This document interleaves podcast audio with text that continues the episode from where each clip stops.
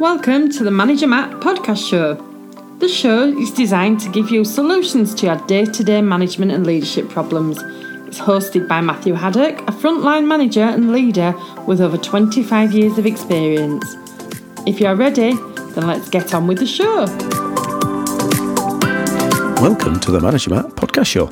This show is designed to give you actionable and practical help and advice which will improve your management skills and get you the best results you can. Make sure you've taken the time to subscribe to the show wherever you get your podcast from so you'll never miss an episode and share it with anyone else you think might enjoy it. Also, if you do me a massive favour and put a rating in there, that just drives the show up so more people can find it. Well, without any more delay, let's get on with this week's show. So, what do we need to do to keep people safe at work? Well, firstly, there's lots of things you need to do to make sure you keep your staff safe at work. And if you don't think it's your job, then you're not doing your job right because every leader and every manager is going to be responsible for the people around them and responsible for themselves when it comes to safety at work. Now, safety at work can be someone who runs a factory, a foundry, something so industrial that you expect safety rules. It could be a building site. But you've also got to think around your shops that you're working in and leading a team in, the offices and the environment you live there. All of it is about having a safe place to work. Now, we talk about the safety culture in the UK. To be honest, it's a good thing people say, oh, it's health and safety gone mad. Well, really, it isn't. If you think how many people actually suffer injuries at work, it could be real life changing. Most, thankfully, injuries are going to be minor or illnesses are going to be minor, but there is those ones that go bigger and unfortunately can lead to death. And again, unfortunately, in the UK, there is 120 people per year on average who die um, in work related accidents and health related issues. And that's far too high. And that's why it's important as a leader to understand your role. So the first part of that is what is your role? Well, it's about being moral. It's the right thing to do. It's not acceptable for a worker to suffer any injury or illness as a result of doing their job.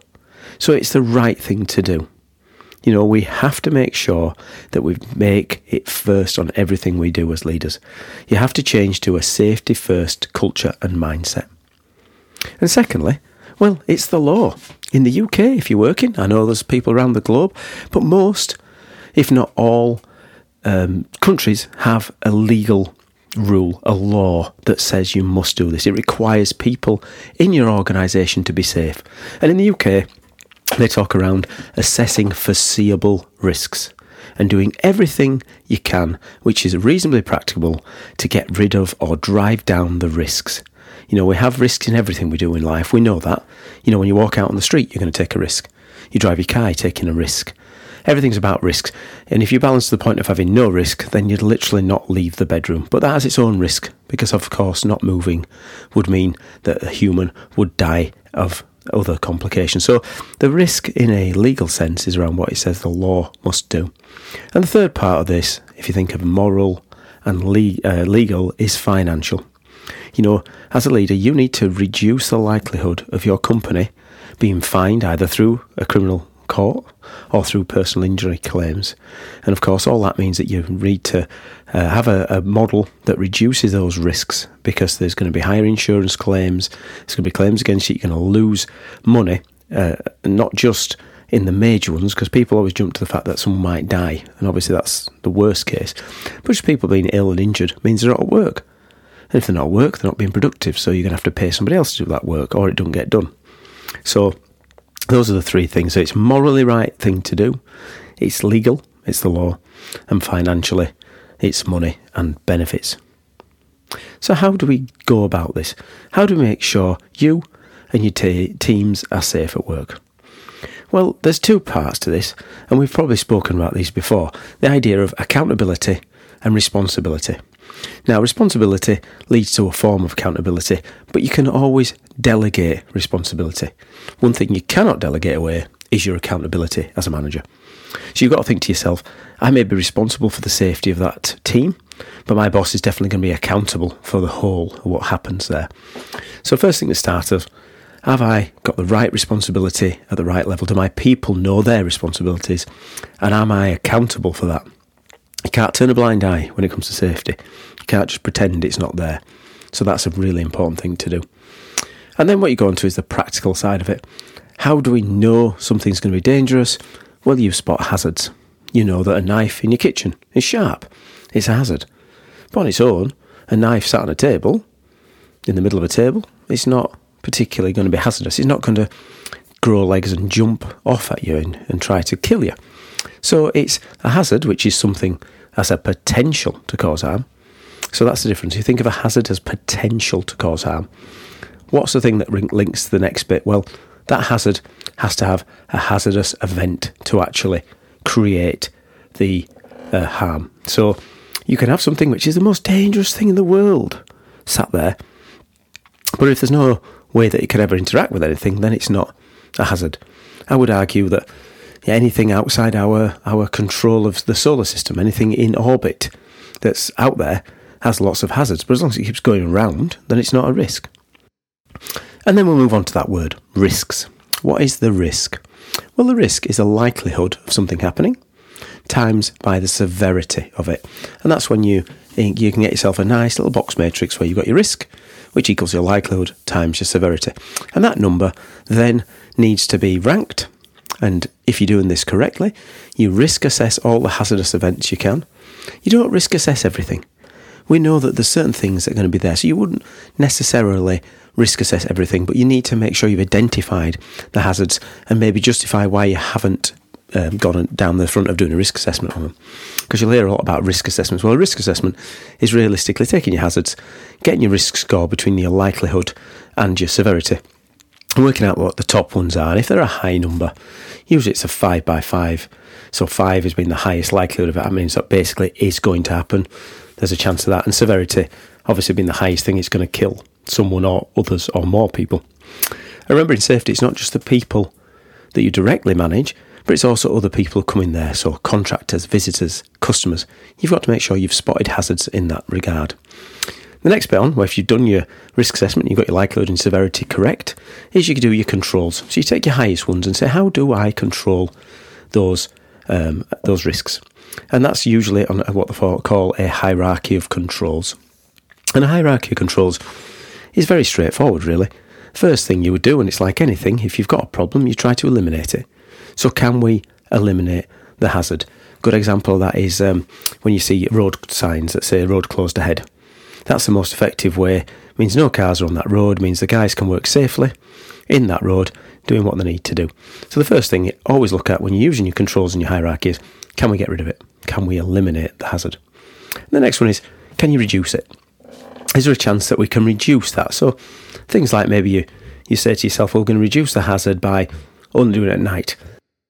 So we're only going to do the we're only going to do the change at night. Then that means that the hazard is not there. So it's like a road closure, but slightly different.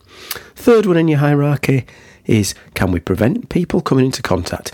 Now, the most obvious thing here would be guards. We know that most, if not all, uh, equipment that could cause harm, remember, if it can't cause a hazard, or a hazardous event, then it doesn't need a guard. But if there's something that needs a guard, that's usually what you see. So machinery, moving objects will have a guard. Therefore, removing the chance of preventing the person coming in contact. Another thing, if we use the road analogy, would be you'll see a lane closed with lots of cones and a speed limit. So again, preventing people coming over without fully closing it.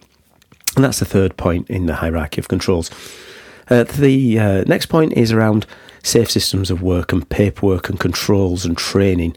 All there are introduced to make sure people are safe. Now, the hierarchy, as you've probably realised, is the lower you get down this hierarchy, the less it's a physical um, stop. It's more to do with people and processes. And of course, when you get people and processes in, they become less effective. So, right at the bottom of this hierarchy, and it's the one that probably people would say first um, in regards to their normal if someone said to you, What are the controls in this area? they'd say personal protective equipment or PPE. So you're using PPE, but really, PPE is the last form of control or the form of control which is more likely to be abused. If you're wearing your hard hat on a, a building site, then obviously it would prevent, uh, wasn't prevent things falling on you, but reduces the impact of anything falling on you dying. But of course, that person might take it off to have the break, or it's too hot, exposing themselves. Whereas if you haven't got the person in the area, you've eliminated that person, prevented him coming in there with guards, you don't need the PPE because he's not in there.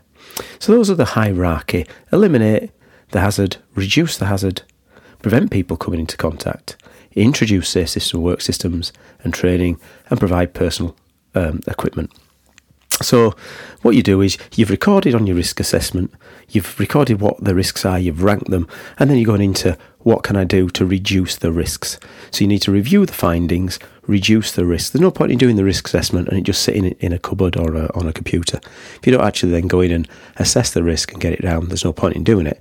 And from that, you also need to put a monitoring plan in. So, what you do is you monitor, audit the plan internally or externally to inspect to make sure that what you said you're going to do has been done. And you go around this check, do, uh, plan, check, do, act sort of cycle.